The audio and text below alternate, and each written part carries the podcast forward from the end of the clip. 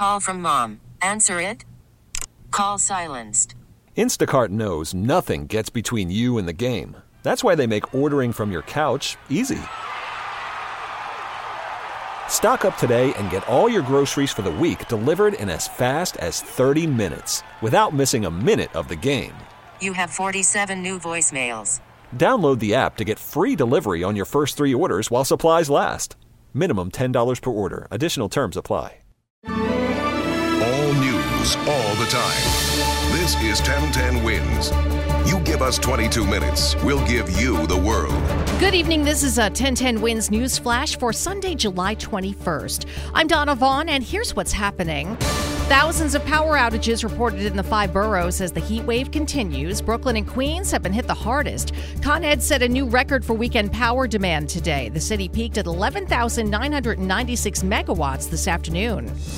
Gunfire in East Harlem sends a young victim to the hospital. An 11 year old boy shot in the leg, expected to be okay. No arrests yet, but police have surveillance video of their suspect, they say. Two people dead in a house fire in Queens, including a seven year old girl. One of two teenagers who were hurt in the blaze is critical. The NYPD searching for a couple of guys who've been breaking into homes in Queens, then driving off in a fancy set of wheels. Two different Audi models used in the getaways, in fact. The former special counsel in the Russia probe scheduled to testify before Congress this Wednesday. And although he's not expected to reveal anything new, Democrats are expected to ask Robert Mueller whether certain episodes detailed in his report would have been crimes had they not involved President Trump.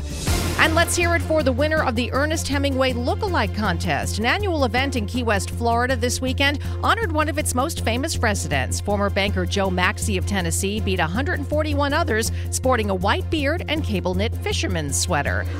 1010 Wins AccuWeather says spotty showers or thunderstorms moving through in spots tonight. Otherwise, patchy clouds, warm and humid, low 77. For live and local news 24 hours around the clock, just say play 1010 Wins. We really need new phones. T-Mobile will cover the cost of four amazing new iPhone 15s, and each line is only $25 a month. New iPhone 15s? Only at T-Mobile get four iPhone 15s on us and four lines for 25 bucks per line per month with eligible trade-in when you switch.